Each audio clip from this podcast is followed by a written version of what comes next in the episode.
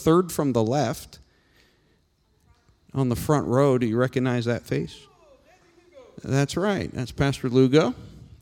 This is the graduating class of 2015, along with the faculty that I had the privilege to lead in 2014 2015 academic year. This was the faculty that I was academic dean of at Urshan Graduate School of Theology. And um, Dr. David Bernard, he's the one in the middle with the really puffy hat, South Africa style, um, afforded me a privilege that at the time I did not realize the depth and extent of the privilege. Um, I thought that I was helping a school, I thought that I was leading some faculty, but what actually happened there is that I became exposed to and responsible for a team of people. And I'll be very blunt, even if my friends, some of these colleagues, uh, hear this broadcast. There is hardly a tougher team to lead than a bunch of professors. They are highly educated, highly opinionated, and this group, at least, was quite willful, including myself. And so you mix all that together, and, and it, it, it was quite a team to lead. And, and I was, frankly, by age, and in some cases by experience, the junior member. But across that year, I had the opportunity to lead them, and by the end of that year, I had uh, really been able to pull that group of faculty members together as a team. And I thought that I was simply helping the school that I had helped found. I thought that I was helping my colleagues succeed at what they were doing. Uh, but I, in looking back now, um, six years down the road, I realized that, in fact, God used this to unlock within me something that I didn't even know was there. I didn't realize that I had a gift, I had a talent. In my personality, I am very comfortable being out front. I am a type A personality. I am more of an extrovert than an introvert. Um, I find it very ironic that as a child I grew up, I was told to be quiet an awful lot. And literally, I now feed my family on my ability to speak. That's ironic, is it not? And, um, but I did not know, and I love to teach. You all know that I love, I love, love, love, love, love to teach. But I did not know and I did not realize until Dr. Bernard afforded me the ability to take this team of people and work with them. I did not realize how much I valued empowering others to succeed and doing so in a way where nobody really knew what I did except me. And that unfolded across that year. And uh, I was not happy that it ended. And I've talked very transparently about that. And so it's kind of ironic that the very man who afforded me this, and I will be forever grateful to Dr. Bernard, I've also had to forgive him because he made some decisions about how the school was going that meant that I could not continue. And I did cease to teach there. And, and I came home and, and, and dedicated myself to only pastoring, which I hadn't done since the year 2000. So we're talking about for 15 years, I had pastored and I had also uh, contributed in various ways to the graduate school. But I, I want you to be very clear that I, I'm forever grateful to Dr. Bernard for that opportunity because I realized this about myself. And so, obviously, the transition was not one that I wanted. It wasn't the way I wanted it to be. And so, I found myself in late summer of 2015 now, little reminder at this point, Sister Leela had already come on board as far as staff. I was traveling quite extensively uh, for the graduate school, and so there were a lot of the operations of the church that were in her hands, and I had the good sense, somehow, to know I didn't need to come home and, and grab all that back and, and, and mess with her. She was doing well, the church was doing well, everything was moving along. And so I, I found myself in a lull, if you will, kind of a space there where I wasn't sure what, what is supposed to be happening here. And so across the late summer and, and the early months of the fall of 2015, the Lord and I had a lot of discussions. He directed me to read a book. I've alluded to it before, The Simple, Simple Church. Um, and he began to talk to me. And, and one of the things that he said to me that I, that I want to convey to you is he, he challenged me. He said, Son, he said, I know that you loved Urshan, I know you love Urshan Graduate School. I still love Urshan Graduate School of Theology. And um, he said, you, you were willing to do some bold things there. But I know that you love Newark even more than you love that school. Why aren't you willing to be bold with Newark? And there were lots of reasons and lots of answers to that, and that's honestly not really the point tonight. But he really challenged me in that. And so, across those few months, I began to have spoken into my spirit visions and direction, dreams uh, that I began to very tentatively begin to work on.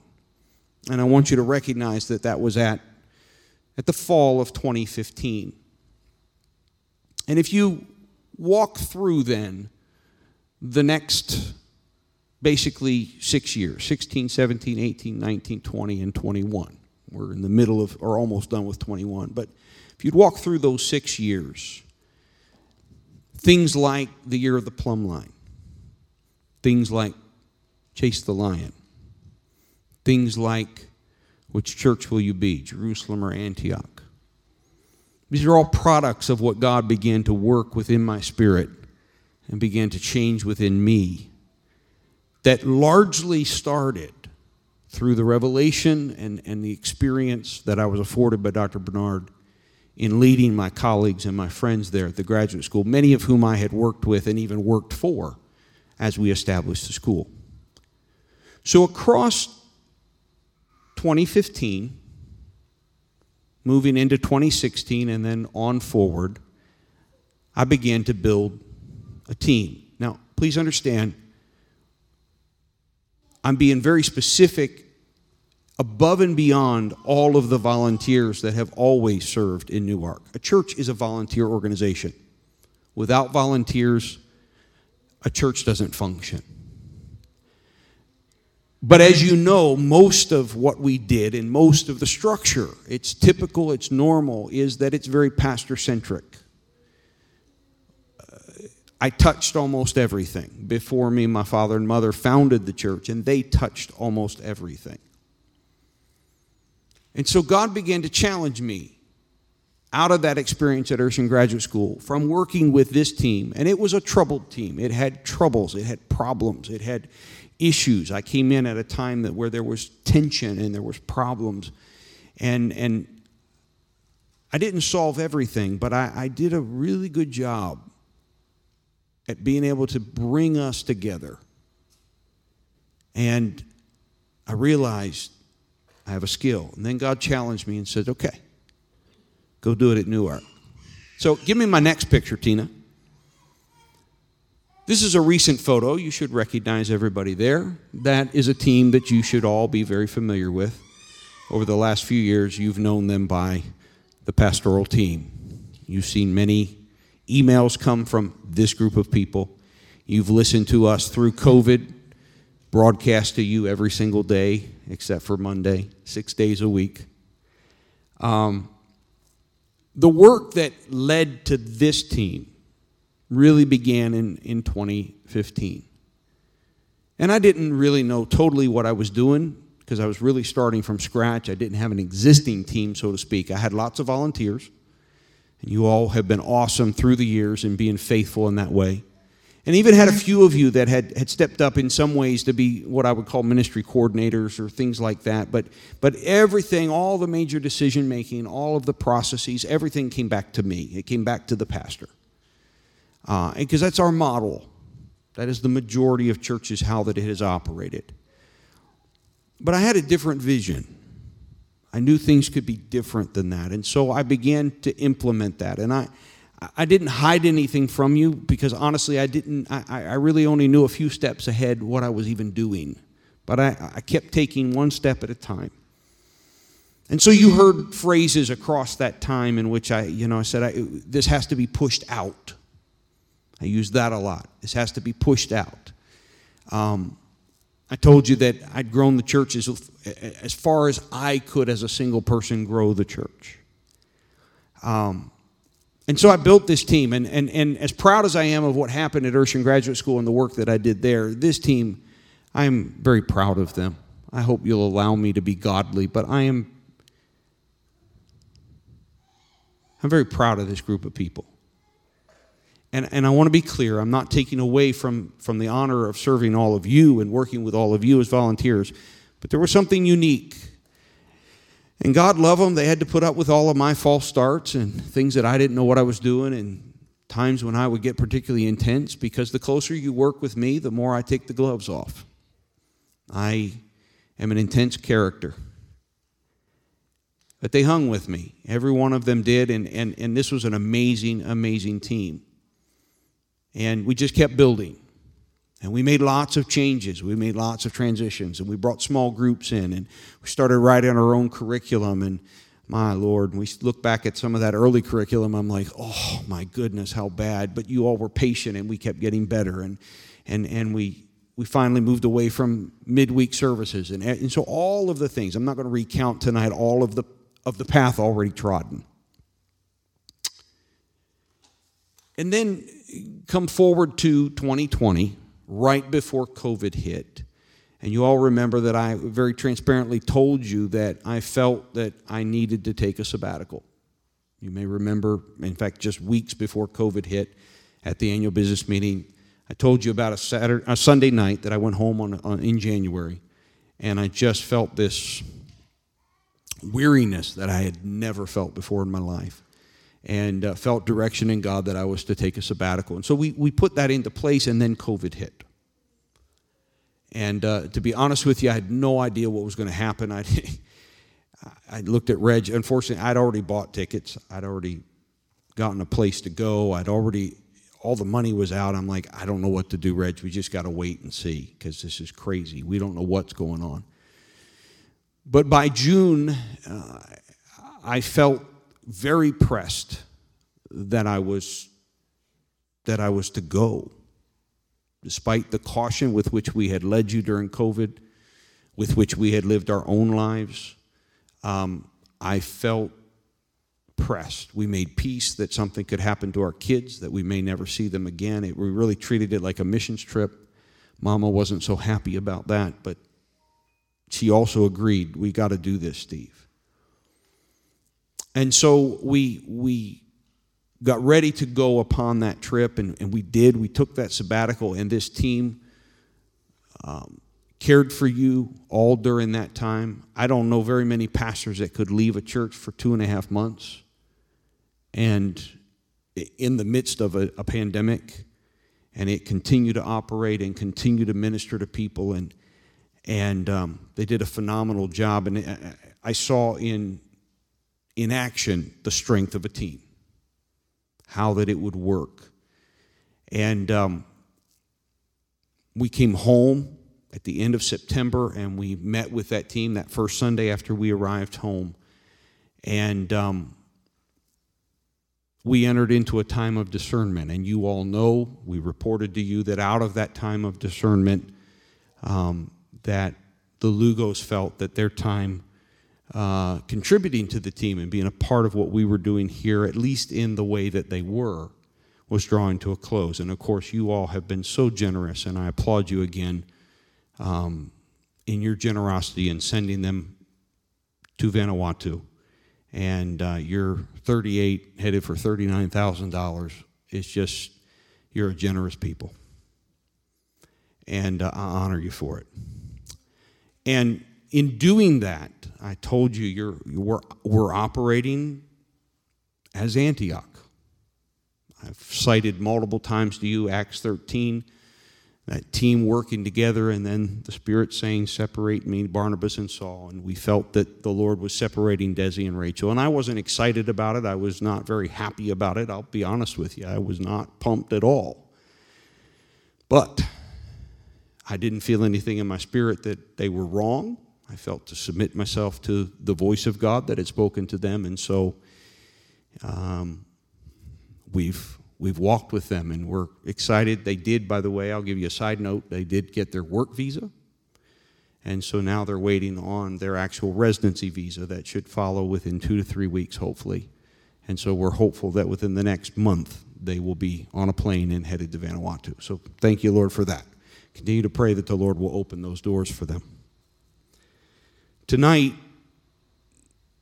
the reason that I have told you all of that story is that what precipitated that time of discernment was that I came home to tell that team that the Lord had told me that my time of pastoring you was drawing to a close.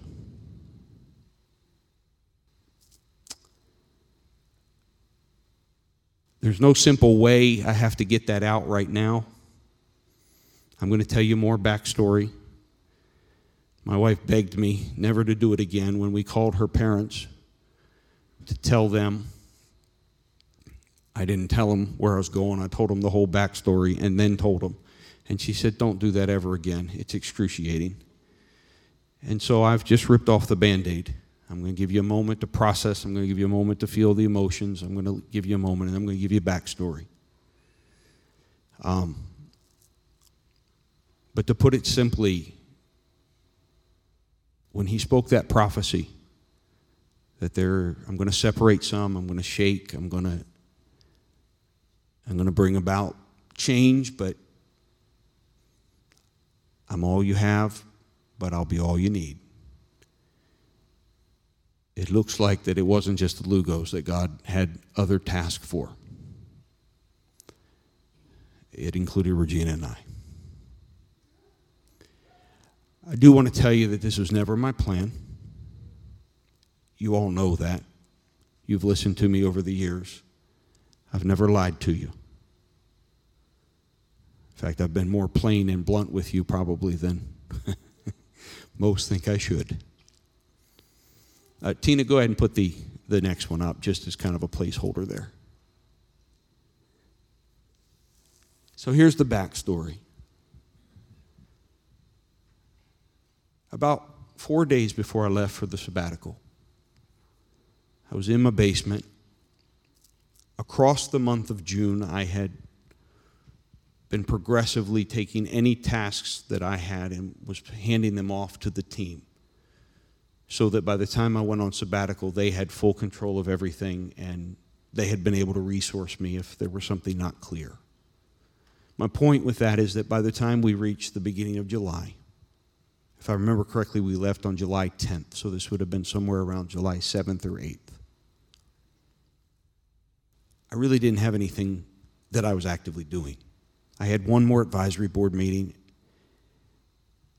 and then I was leaving for two and a half months to go rest.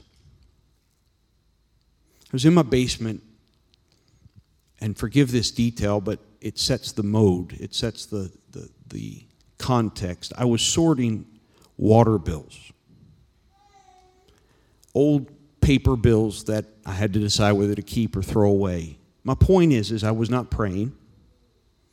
I was not interceding or seeking the face of God. Frankly, I wasn't even thinking about Newark. I wasn't even thinking about anything except just kind of biding time to then go and rest. I had music playing our playlist, the Gathering Hub. I love that playlist, by the way. I had it playing, and I was sorting water bills. I wish I had had the presence of mind to write down which song was playing or any of that. I don't have it. I just don't have it. But as I'm sorting the water bills and as I'm I'm there, I, have never heard the audible voice of God, but I heard him speak to me, and, and he You know how God speaks words, but He also can speak in ways that aren't words. He conveys information, but it's not words per se. And so I'm going to have to put words to that part of what He conveyed to me. But out of nowhere, He said to me, and, he, and forgive me with the intensity because this is how He said it. He said, My visions are mine.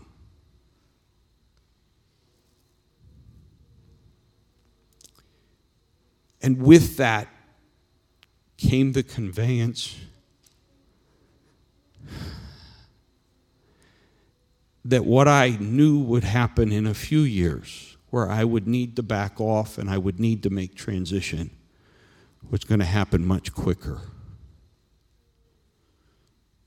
And I, I said to him, I said, but can't I see it?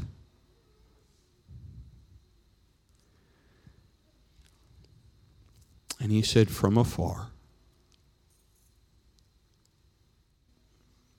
And so I began to cry. I,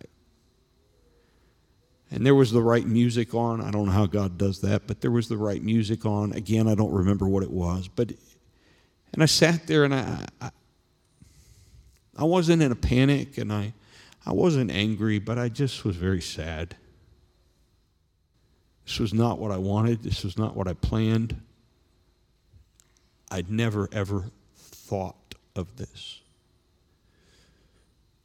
I knew that I could stay as pastor too long and I could hurt the work of God, and that's why I was building a team and making shift. But I had always planned to maybe back away a little bit, you know, live a little ways away, maybe go even live in downtown Philly, enough that I wasn't in anybody's way. But I could also get in the car and come to church here every time I was in town and maybe sit at the table and add some advice.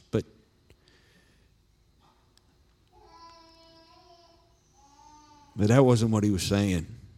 I began to cry and like I said, it wasn't I was angry or, or any of that. It just I was sad. It was not what I expected. It is not what I wanted.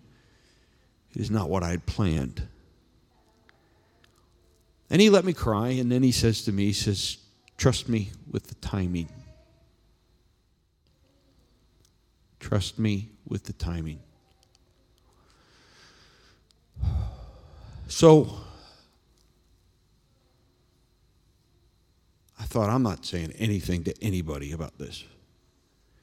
I had determined I wasn't going to say a word. I just I thought, okay, God, you're going to have to unpack this, and I, I'm just not touching this. But then as the day went on, I realized that I had never done my marriage that way. For better or for worse, Regina and I have spoken bluntly to one another, as you all know. So that night I told my wife, and she looked at me a little bug eyed too and said, Okay. And we both agreed we didn't need to say anything or do anything. We needed to just get to the plane and fly away. And so obviously the sabbatical turned into something very different than what I thought it was going to be. I think it turned into exactly what God had always planned it to be. And we spent about two months questioning, crying. I stood on a balcony beside the Pacific Ocean several nights I hope my neighbors couldn't hear me and the waves drowned me out, but yelling at God, ranting and raving at Him. But finally, it was His voice.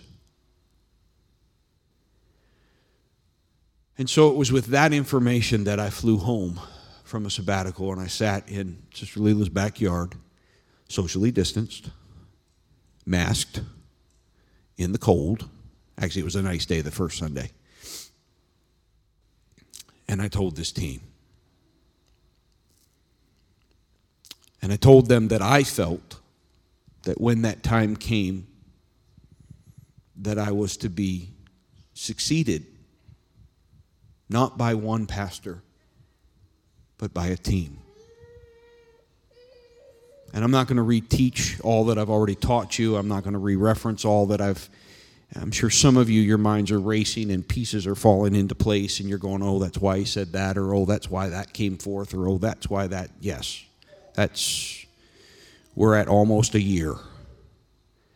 Obviously, I did not feel that this information was appropriate to be shared across Zoom alone. I realize there are those online that are listening, and, and we welcome you. But I, I, I wanted to be able to look at you. I wanted to be able to have you look at me. I wanted to be able to be physically in your presence.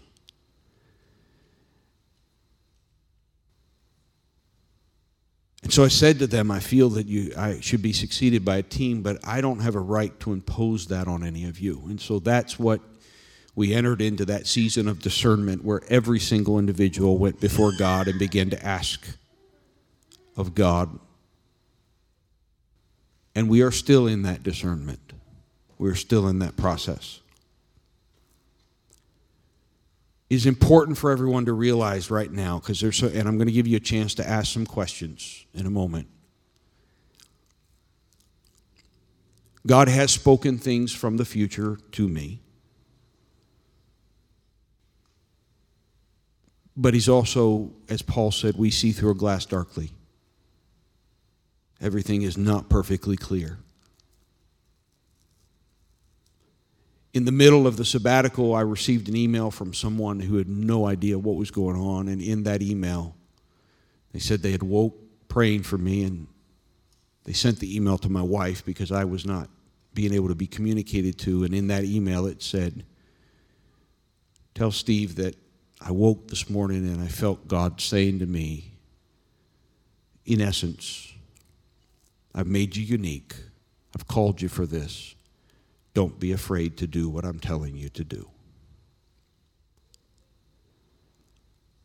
So, all along the way, I have very clear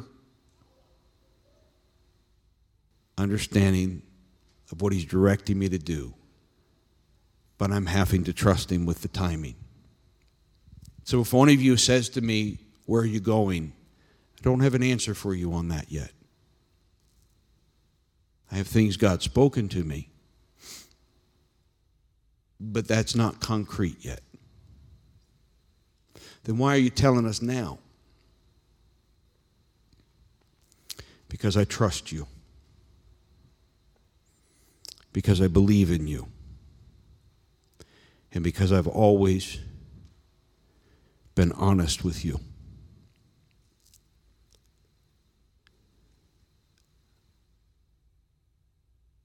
The reason that I have been more in the background since that sabbatical is this reason. The reason that you see more and more things happening with the team taking the forefront of that is because of this. But just as with them, you have a choice to make as well. I believe that I am to be succeeded by a team. I believe this is what God wants. I believe that God has amazing things in front of this church that He's birthing within us. But you have to, as members, make the decision whether you agree with that.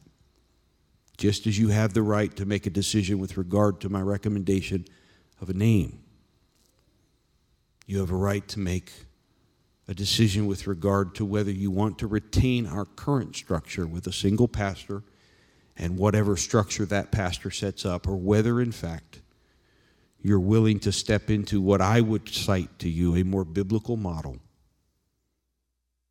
in which there are multiple pastors serving and equipping the body as it does the work of the ministry. So, the reason I'm telling you now is not because I'm walking out the door.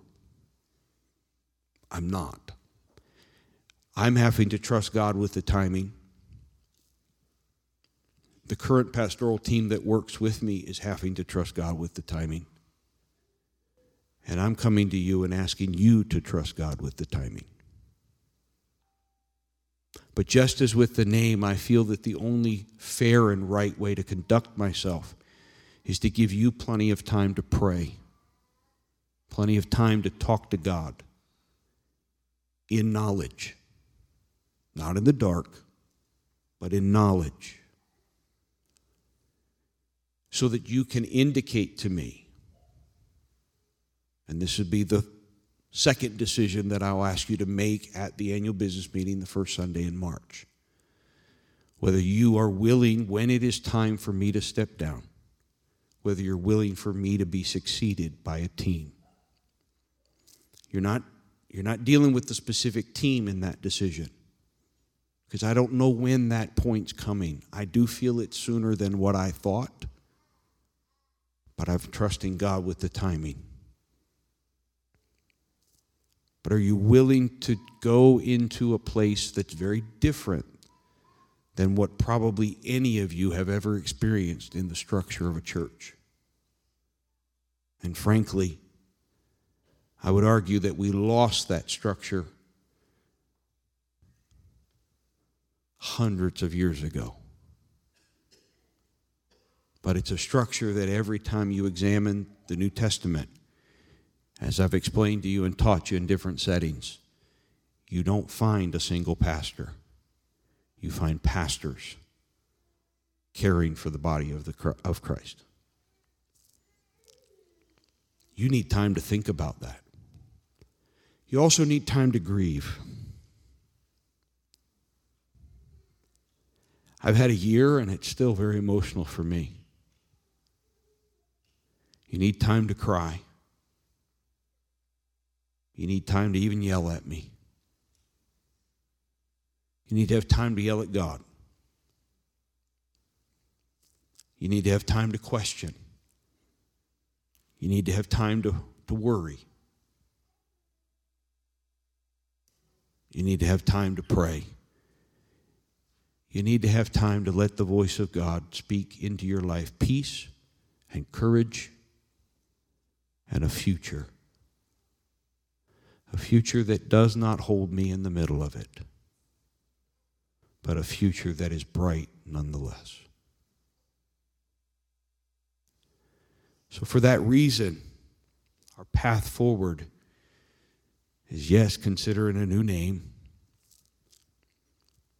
implementing and, and carrying forth a structure that God has gifted us with.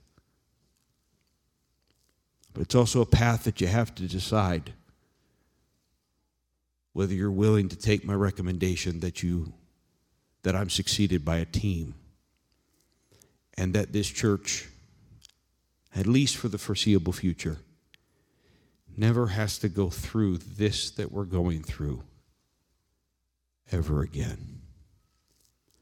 When you build everything on one person, when that one person is called elsewhere, it's really painful.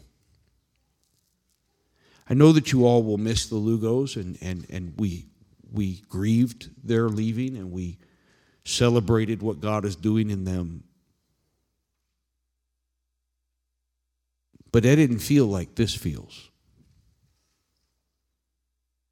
Why? Because you still had people caring for you. The problem with the pastor centric model is it puts too much on one person. And the reality is is that life has a finite time date stamp on it. A lot of you are saying, well, I wouldn't face that. I'm old enough that I would just wouldn't face that. I'd die before you. and I accept that. But there's somebody in this church, there's groups of people in this church that would have to go through the pastoral change. What if the model was that there was a group of people, a team of people? And as God saw fit, he brought new team members, as Barnabas did Saul, to the church at Antioch. And then, as God sees fit, he takes them and sends them to another place. And all the while, the church grows and is healthy and is cared for.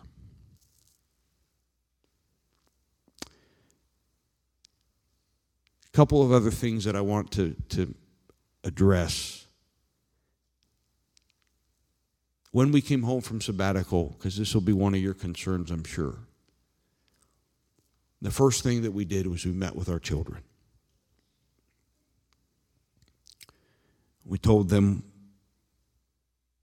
what God had been dealing with us about. For Vincent, the impact was not as bad. He already knew that he was headed to Ohio State, and so it. Well, he didn't know he was going to Ohio State, but he knew that he was going to going to, into a PhD program and would be moving out. He's being very plain that he was moving out one way or the other. He was tired of living with dad. Which I'm thankful for. I want all my kids to grow up. But we, we, we talked with Caleb and Marcus, and, and uh, of course, Caleb was already matriculated at the University of Delaware. Marcus had applied and, and was, I don't think had yet been accepted, but was going to be. We were hopeful, and, and he did, in fact, uh, gain acceptance to the University of Delaware. One of the things that we had discussed with my in laws was whether they would be willing to have the two boys move in with them so that they could continue to finish out their education at the University of Delaware and, and not be tied to mom and dad wherever God led us. And they have been gracious and agreed to that. My parents obviously are, are not leaving and um, are, are settled where they're at. And Mom and Dad Moss, we've apologized multiple times. They moved here to be with us, and their daughter assured them that we would not be going anywhere. We probably shouldn't have done that, but we did it in good faith, Mom and Dad. I'm sorry. But they do not feel to leave and follow us wherever God leads us. So they are staying put. And so the boys have, um, they are in the process of taking over two rooms in the Moss household. They have been already very clearly marked. One of them is now bright neon orange, and the other is not neon but bright yellow. And uh, so, mom and dad have been kind enough and gracious enough to have two boys move in with them, and so that actually will be happening very soon, where we feel to transition them in that and move them into that and let them get settled. And so we, we talked with the two girls, of course, and they had lots of questions, but in the end, all, all five of my children, uh, well, this is how I feel about it. They were, they were stupid enough to believe me.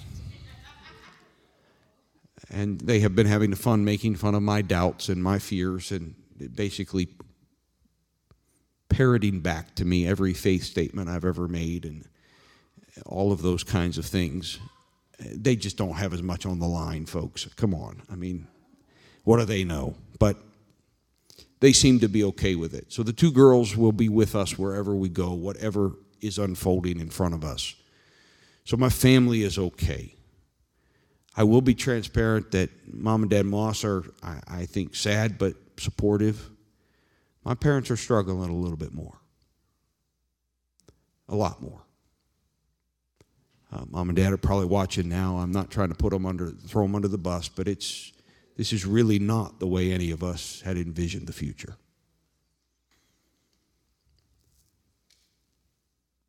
But I've taught all of you that obedience to God is more important than anything else.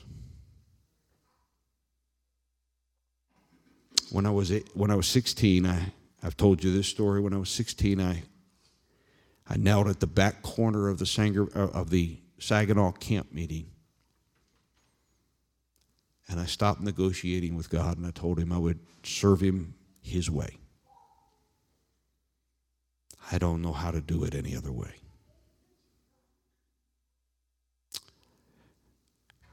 Regina, I didn't do any of this the way we planned, obviously. You have anything you want to add here, and then we'll open the floor to questions.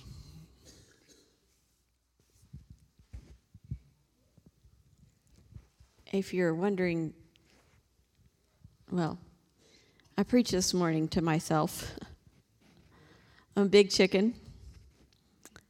Um, I'm hoping that God does indeed use big chickens.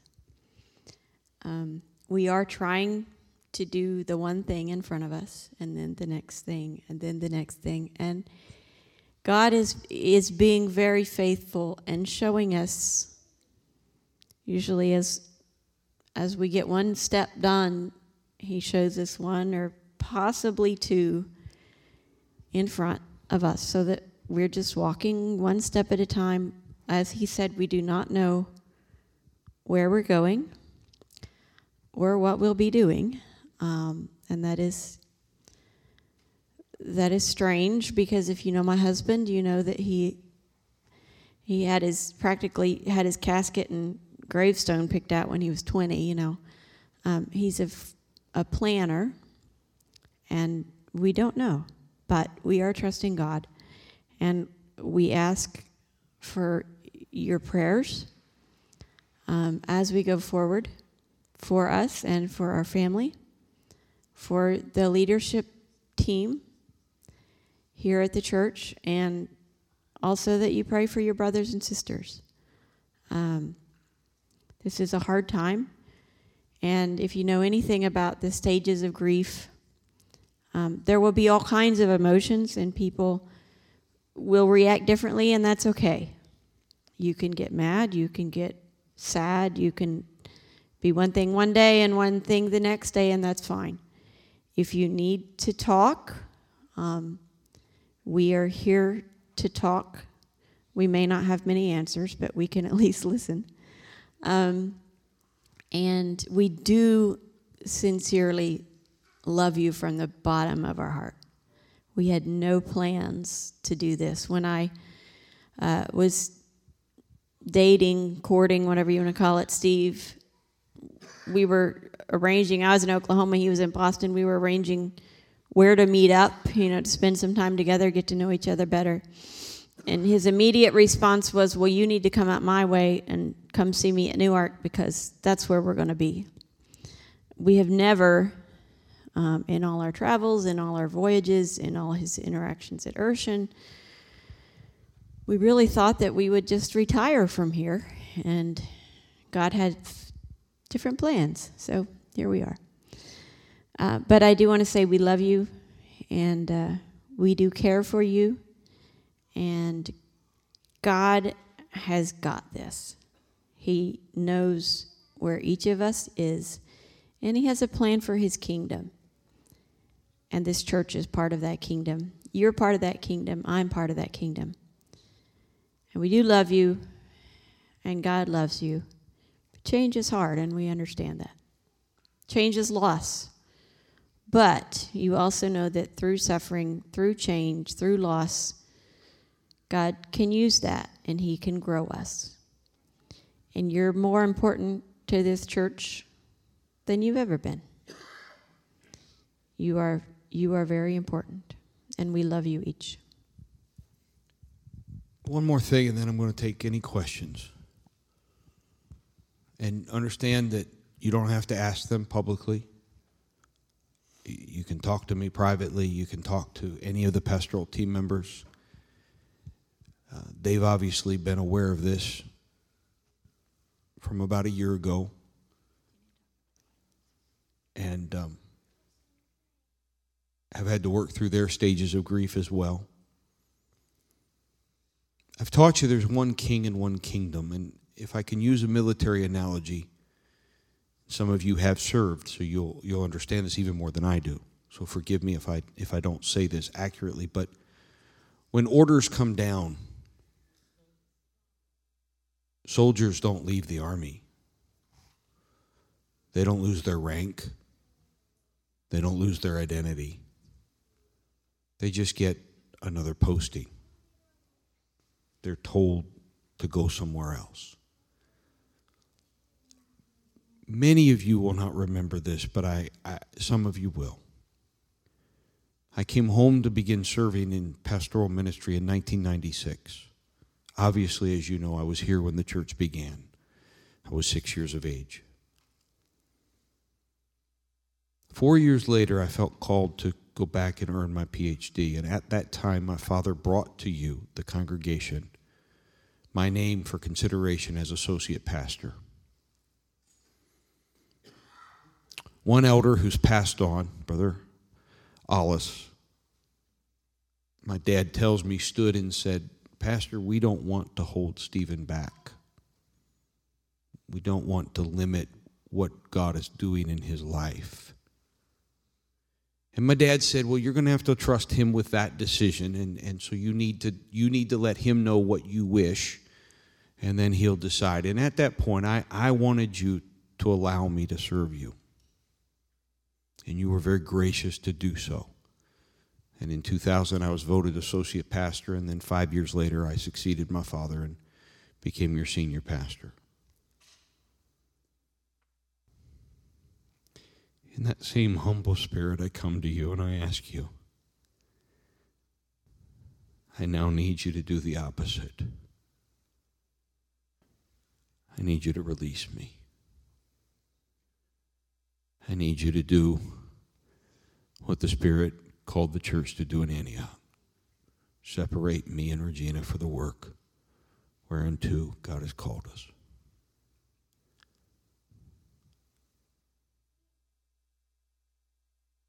This is the hardest thing I've ever done in my life. I hope that you know what a deep honor it's been to serve you.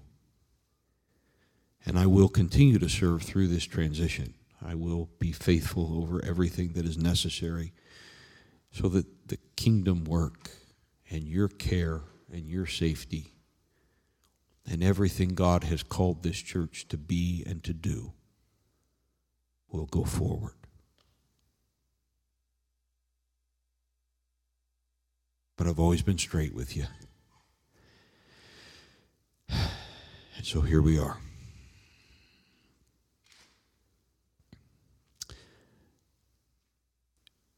I do have a page, and then we'll take questions. Tina, if you'll load it. Obviously, it's on stream, so anybody that watches this can go and find it. But it, it is a hidden page in the sense that you can't go Google search this. But if you go to newarkupc.info, and then you put a forward slash, and you simply put the word forward, this page will load. And on this page, Tina, if you'll scroll, on this page is a reminder of the vision frame the new name. And then keep going, Tina. There is a structure here. I understand you're not going to see it on there, but the proposed structure. And it really is not going to look that different to you. It's going to look largely what we have been doing. And then below it, go a little bit further, those two links there are draft copies that we've been working on. That if you do vote in affirmation that when the time comes, I am succeeded by a team what those articles of incorporation would look like, the changes that would be necessary to them, and then also a draft copy of the bylaws. I'm not going to go into that tonight. I will do a presentation of this next path forward in October, and we'll delve into any questions and detailed questions there so that you have this available to you. I want to be clear yes, I will be sending an email to everybody in the database with that link. I'll text everybody with that link. I want to be clear. In March, we are not voting on these. As soon as you vote on these, I de facto am not the pastor. You can't do that until I resign. I guess you could try to figure out how to fire me, but I don't think you want to do that yet. Let me help through the transition. Although some of you might be mad enough right now that you're ready to fire me, but pray on it at least one night, please. All right? So, what you would be voting on in March is not these documents. These documents are meant to give you an idea of the structure that I'm wanting, that I'm proposing to you that we move forward with when the time comes. What you would be voting on, and I'll bring a resolution to that business meeting, is simply that when I resign, that your intention is for me to be succeeded by a team that I bring to you. That's all you're voting on. That's all. Because if you are not in agreement with that, then those bylaws are irrelevant and we stick with what we currently have, and I need to find a pastor, single pastor, that succeeds me. Obviously, I don't think that's the way we should go. But I'm submitting myself to your choice, to your prayer. You are members of this body. You're the ones that are responsible along with me in making that decision. But again, I don't have a specific timing on that.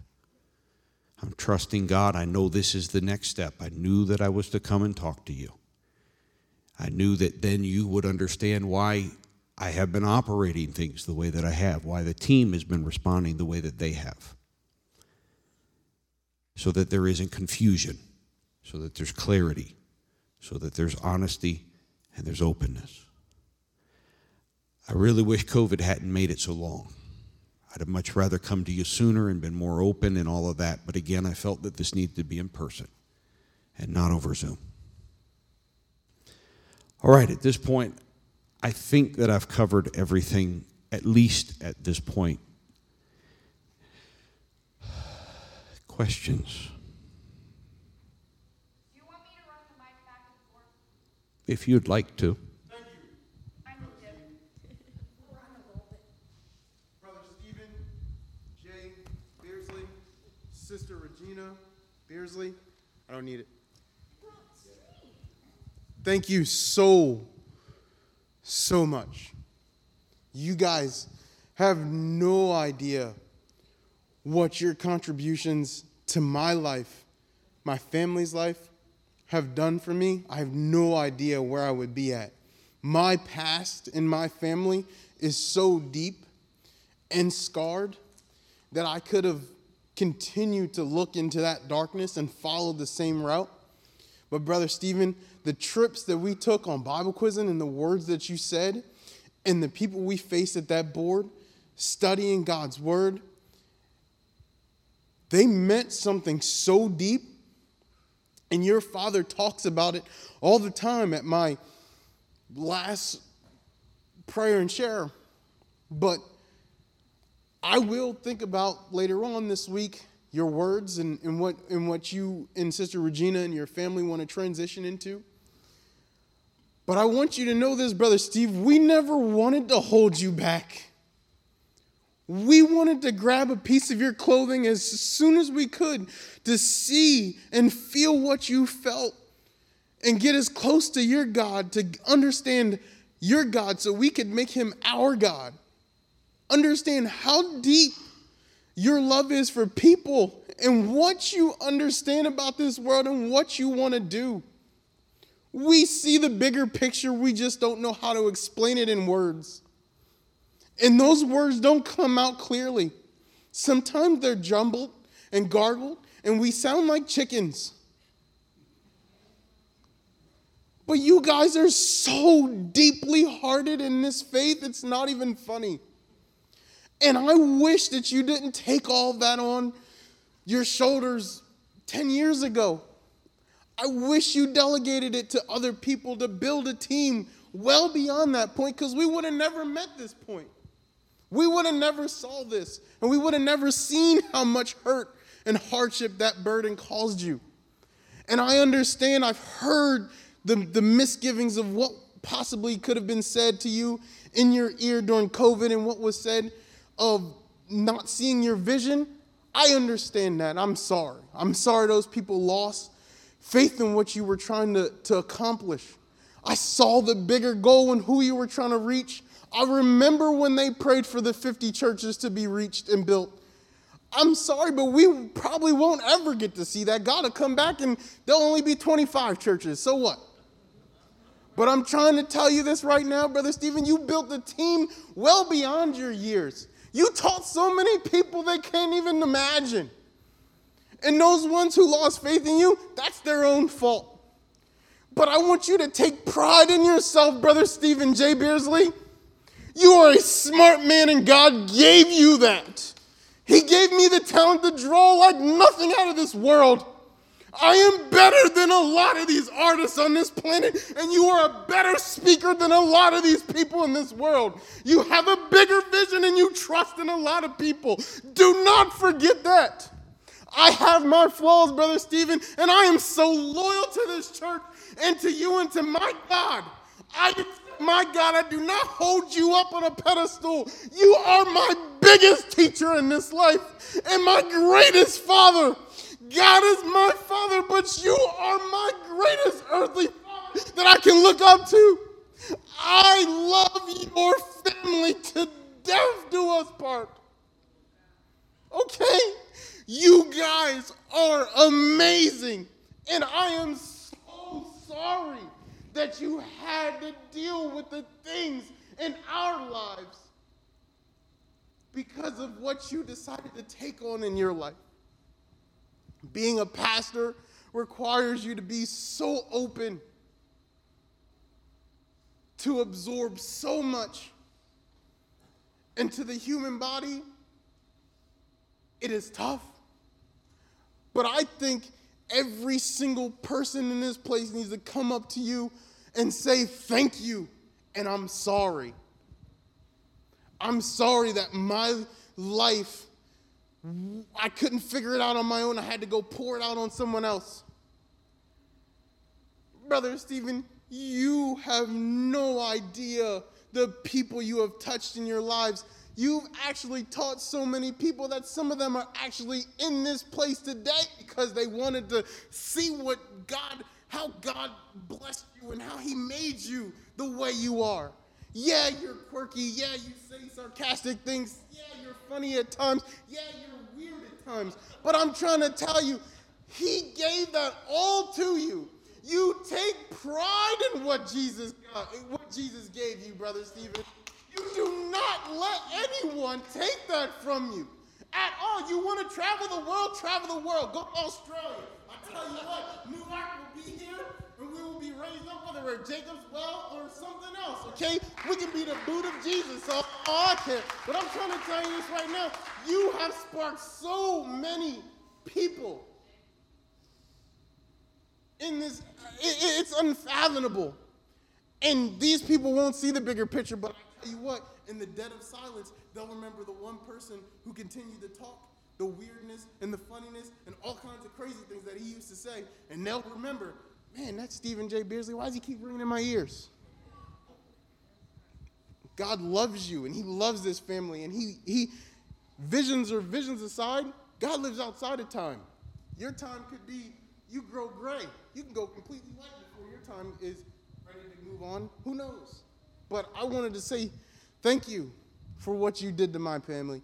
And later on this week, I'm going to probably write you a letter and, and, and tell you and your family how much uh, you mean to me.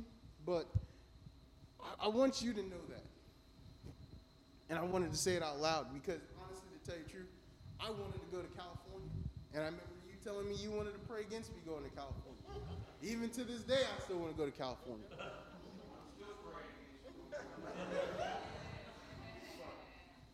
Again, arigato.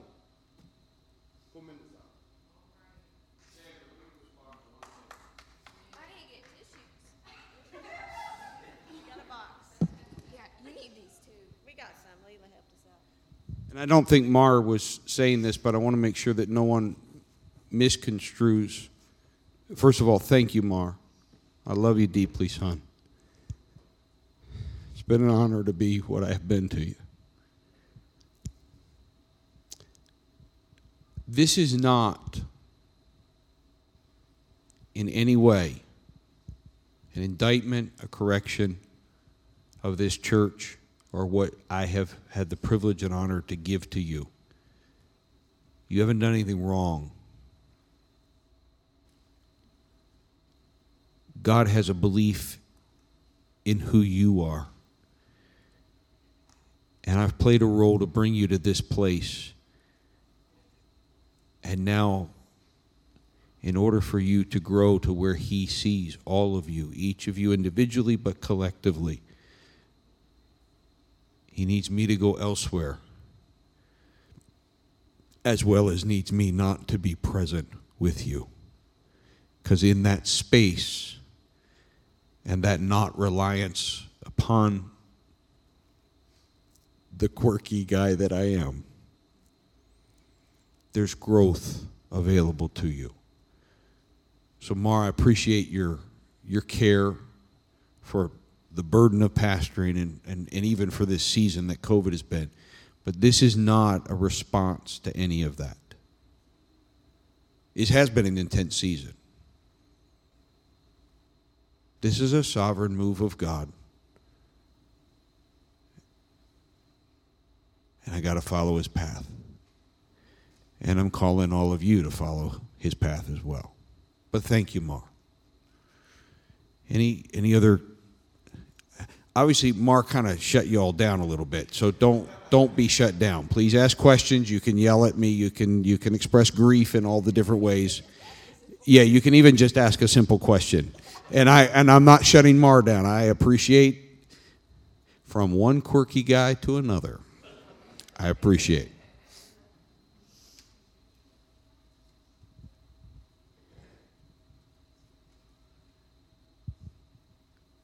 Uh, hello, hello. Can anyone hear me? Really? Okay. All right. Um. Well, I usually don't cry, so if I start crying, um, okay. Thanks. It's unused. Um, so are you guys like um with you guys leaving? Wait, first I want to say thank you because well, he's shut me down, so I can't really like you know I I wanted to say a lot too, but he got most of it out, and um, I.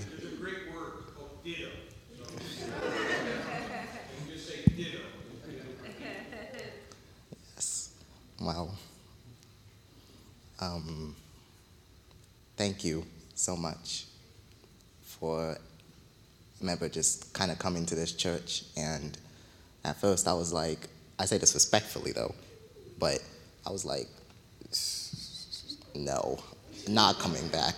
So, but I remember when I was super young and I, it was like just over like a gathering because I call my, um, someone, Aunt Leela over there, and she, we were just in a house and everything with, I, it was like a Amani's birthday party, and uh, you came, and it was like a lot of people I didn't know, and you were one of those people, and most people are just like, who's this strange person just saying they knew me when I like I was there in the delivery room when you were a baby or something like that, and you, I don't know you, so, but you were one of those people that um, taught my mom um, like in mom what was it? Like bible study or something yes so um, yes and i i didn't know who you were but i didn't know then who you were but then i came here and i was like that's the person.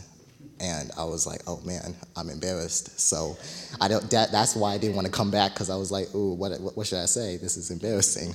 But over time i really grown to like love this church. I went to many different churches before and seemed like no other one no nothing felt I never felt this way before in any church. And they were always talking about a bunch of different things and well, a bunch of all these versions of God, and I'm like, what? I- I'm so confused. But this one is Jesus Christ.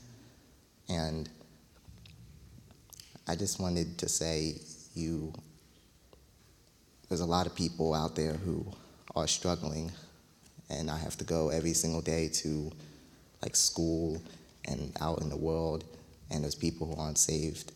But somehow God saw me out of that million and millions of crowds and said, I want that one. And he saw me, and I don't know how, but he did it, and I'm here. So to reject him now, I would just be a fool. So, and he spoke through you to give me knowledge and understanding and love for God. So, um, so I uh, thank you so much. And uh, he'll always be in my heart. So. Anybody else have a question or comment? Also, you can come get a tissue if you need it. Oh, Brother Wayne. Please, everybody, I'm not gone yet, so I'll give you a chance to thank me and all of that. I appreciate the sentiments, but I also want to make sure I have time to answer any of your questions if you've not been clear. Okay, so make sure that you, yeah, Brother Wayne? Um, uh, Brother Stephen and Sister Regina, I appreciate y'all and all you have done in my life. And I know God has a calling in your life. And I know that you're going to follow that calling. And I just want to know will you all be still coming back checking on the church?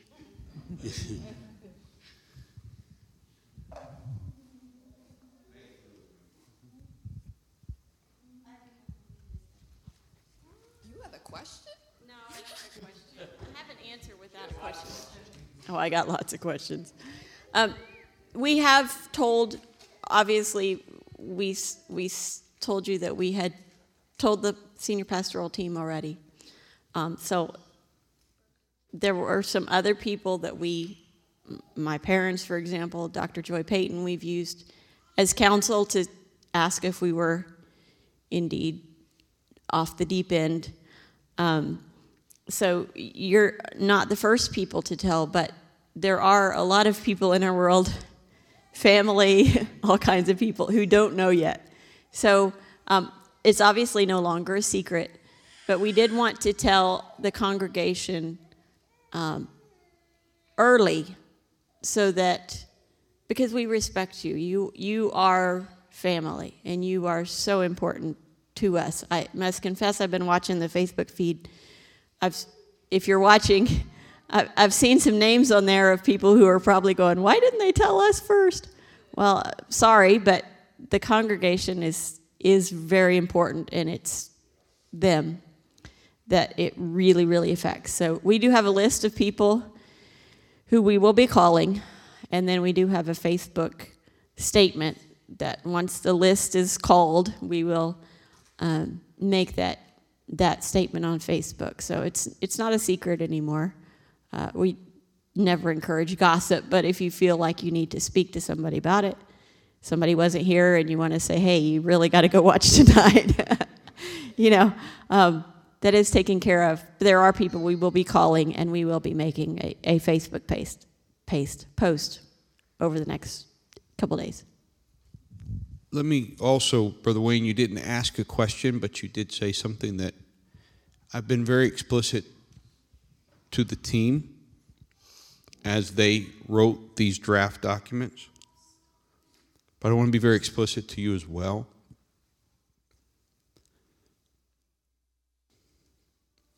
Your faith, your foundation, and your safety is in Jesus Christ and Jesus Christ alone.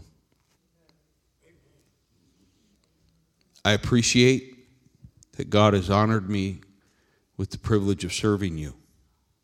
And I do know that it's human hands that touch other humans, and God does that.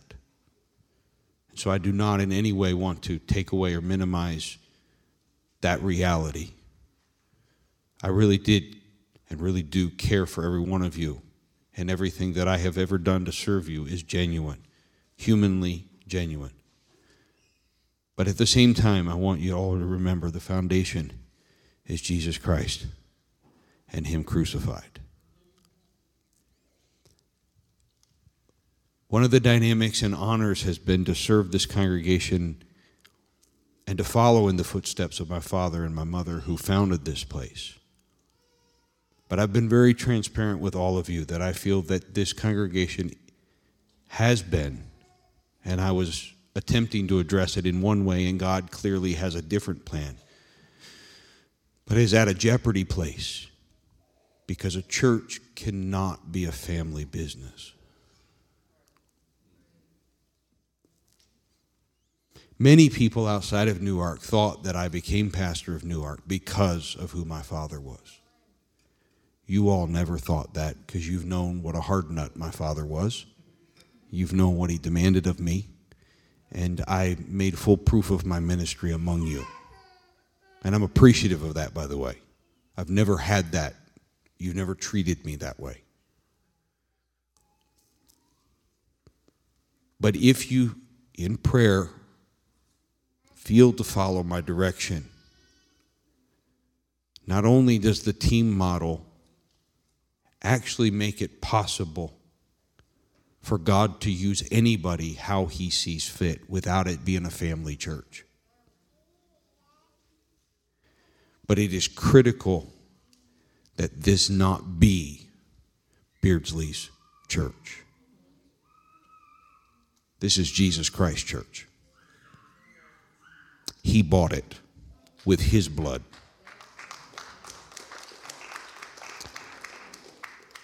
And so part of my calling, Brother Wayne, has been to make sure that we not that that that that transition happen. I thought I had another plan for how to have it happen. God had a better one. So I will not allow you as you go forward. I cannot have an official position of any form. That does not mean that the leadership cannot call me back. I know how to preach. I know how to teach but I submit to that future leadership and to that structure. Because in order for this church to be all that God has called it to be, it can't be a Beardsley church. What? Absolutely. You must increase in your roles and in your kingdom work, and we must decrease. And so, you didn't ask that question, Brother Wayne, but but but your your sweetness, your kindness, I I, I accept it, but also it's important that you know where your foundation lies. It's not me. And that doesn't take away from my service to you. But your foundation is in Jesus Christ. And he's seen all that's coming far longer than I have. So he knows what he's doing. All right, that was it. You just prompted a thought there. Any other comments or questions? Sister Beck. Wait, wait, wait, wait. Srini's here.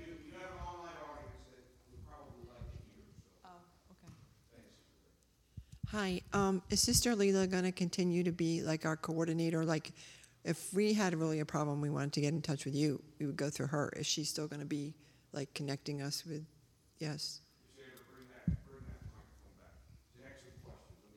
Oh, I wore too long of a skirt.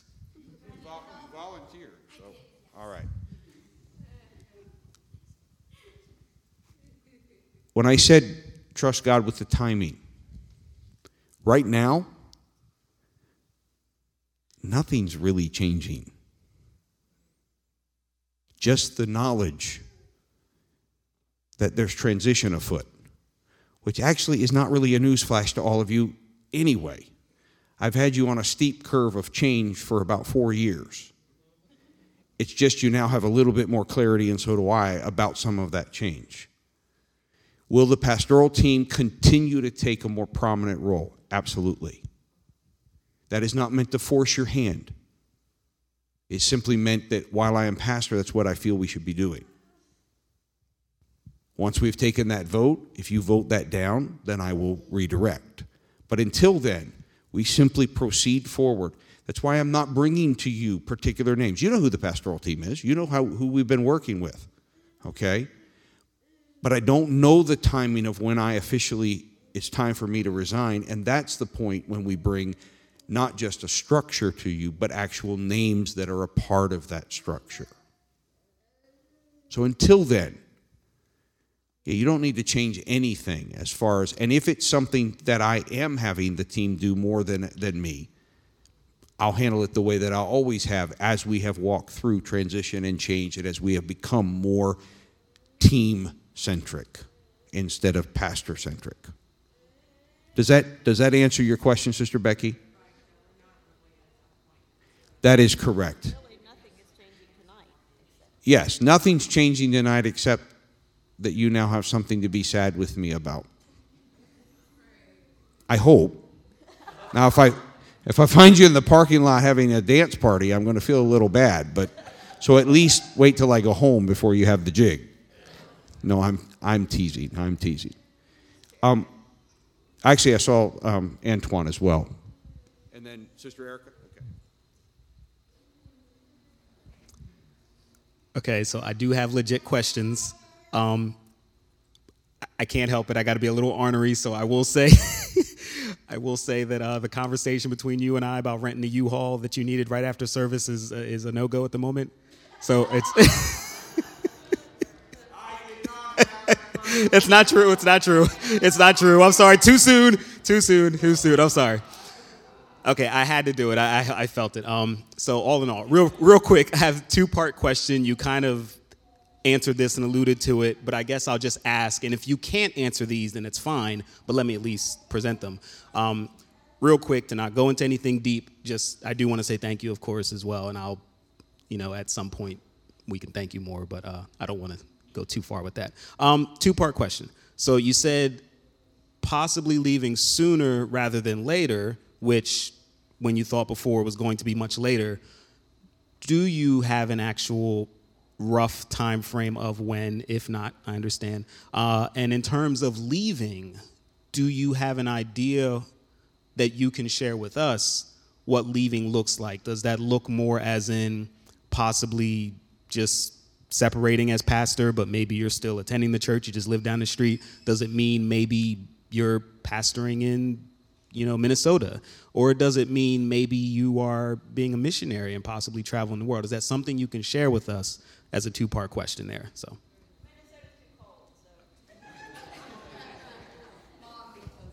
Yeah, I, I vacation in the cold. I don't really want to live in the snow. That is correct. Um, first of all, as far as timing, Antoine, I wish to God I had an exact timing. I literally, and you all have been so kind thus far, but I literally am stepping off a cliff.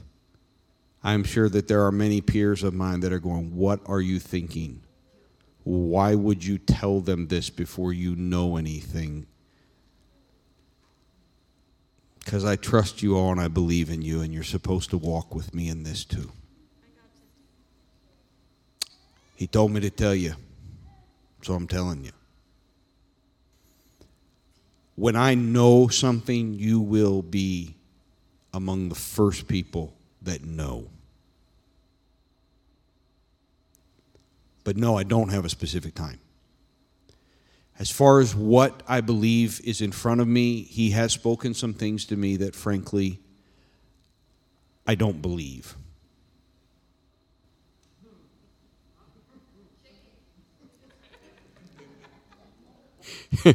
now, in most other places, if I did that, you know, would, it would be a problem. But I very much appreciate that this group of people,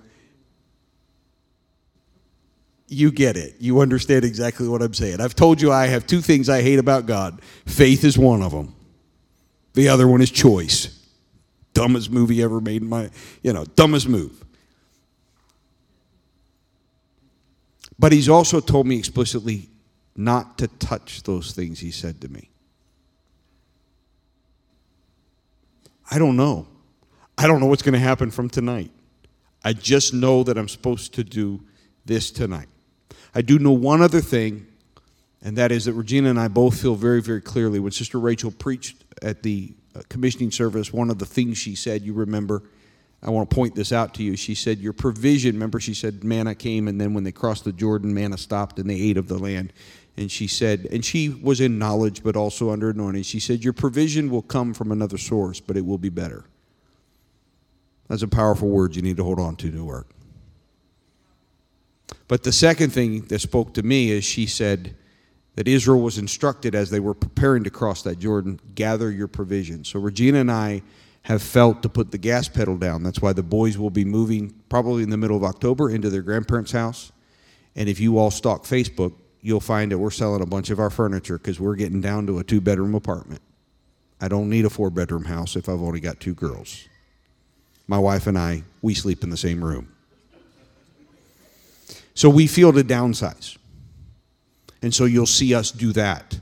And the reason that I'm doing that is not because I, I have any timeline of leaving. it is because I feel to be prepared. I also want you to understand I will not leave you until I have completed my tasks with you and in the transition. And as I've joked, luckily I've been known to work two jobs before. And I'm a master negotiator. I'll work between two spots.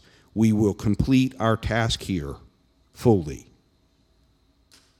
even as we begin whatever next assignment God has for us. Now, with all of that said, the answer to your two questions very simply is no and no. But you'd have been disappointed if I didn't give you a Stephen answer, right? So there's my Stephen answer. There is more to it, but I don't believe him and I ain't supposed to touch it, so we'll just see whether he shows up and does it.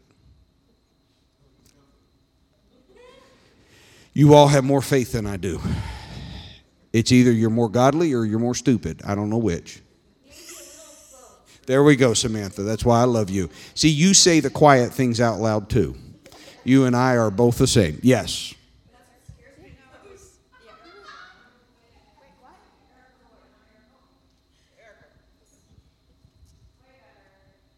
Yeah, I'm sorry. I'm horrible with names. You're okay. Um, my question is, um, you said something about the, the documentation. Are we supposed to, I I guess I'm kind of like confused, like, we're supposed to look at that and answer that? Is that something that's not being discussed again until March, or? I mean, I'm just trying to understand where the transition is. Okay.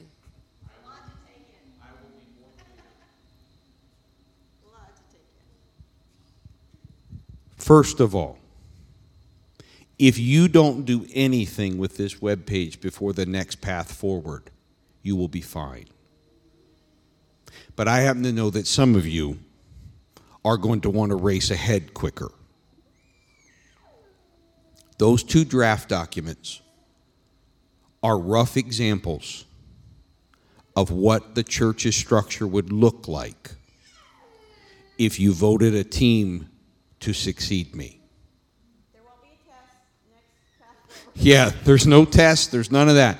So the reason I'm providing them is so that those of you that are more detail oriented and want to, you can look at and be more informed. What do you mean a team succeeds you? What does that look like?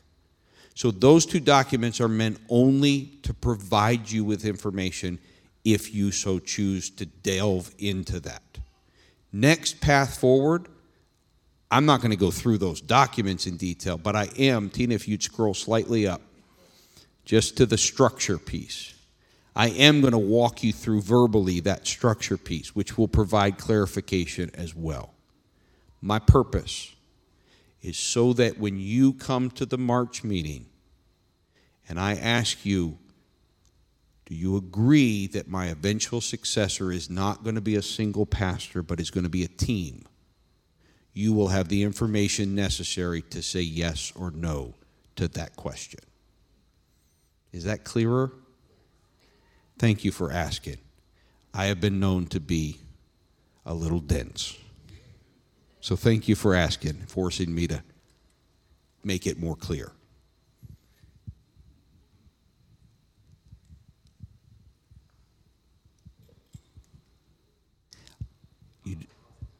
You, don't, you don't have to ask questions. You can talk to us privately. You can take processing time. You can talk with the pastoral team. Some of you might go, I don't want to talk to Stephen right now. Any of them are willing to, to, to walk with you through this, to be there for you. Yeah, if you want to talk to us, it's the same way. Call the church office, get Joyce, say, hey, I want to talk with Steve. Actually, three in the morning will work for me, but it won't work for most of you. But yeah.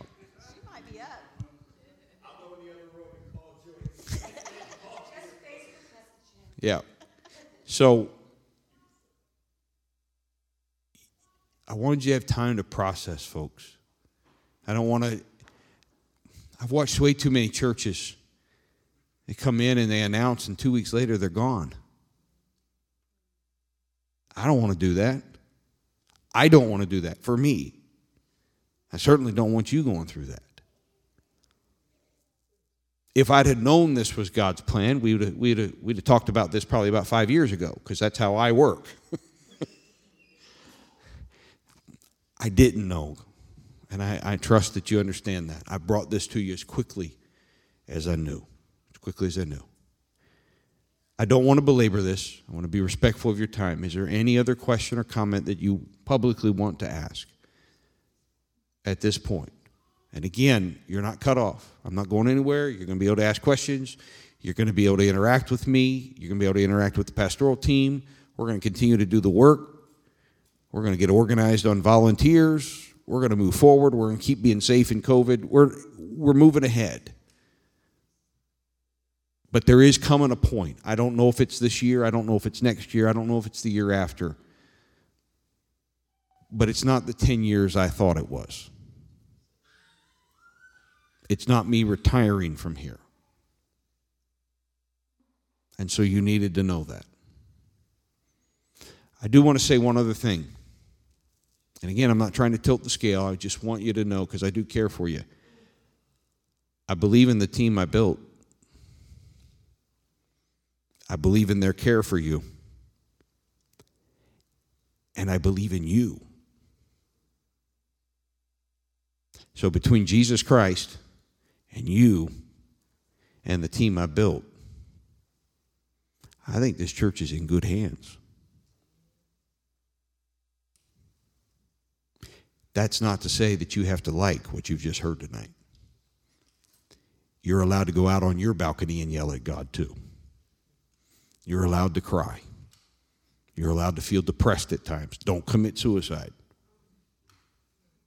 Okay? Don't hurt yourself. I'm not being funny. I'm being straight up with you.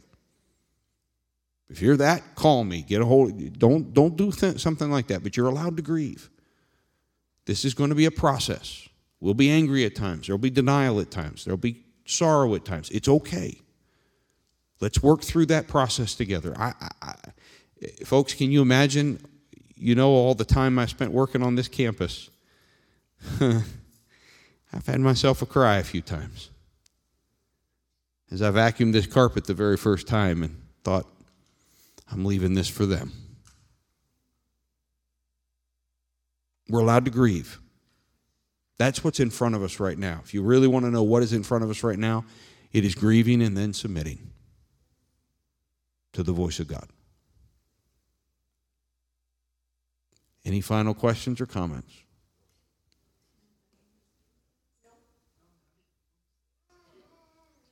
All right. Lord Jesus,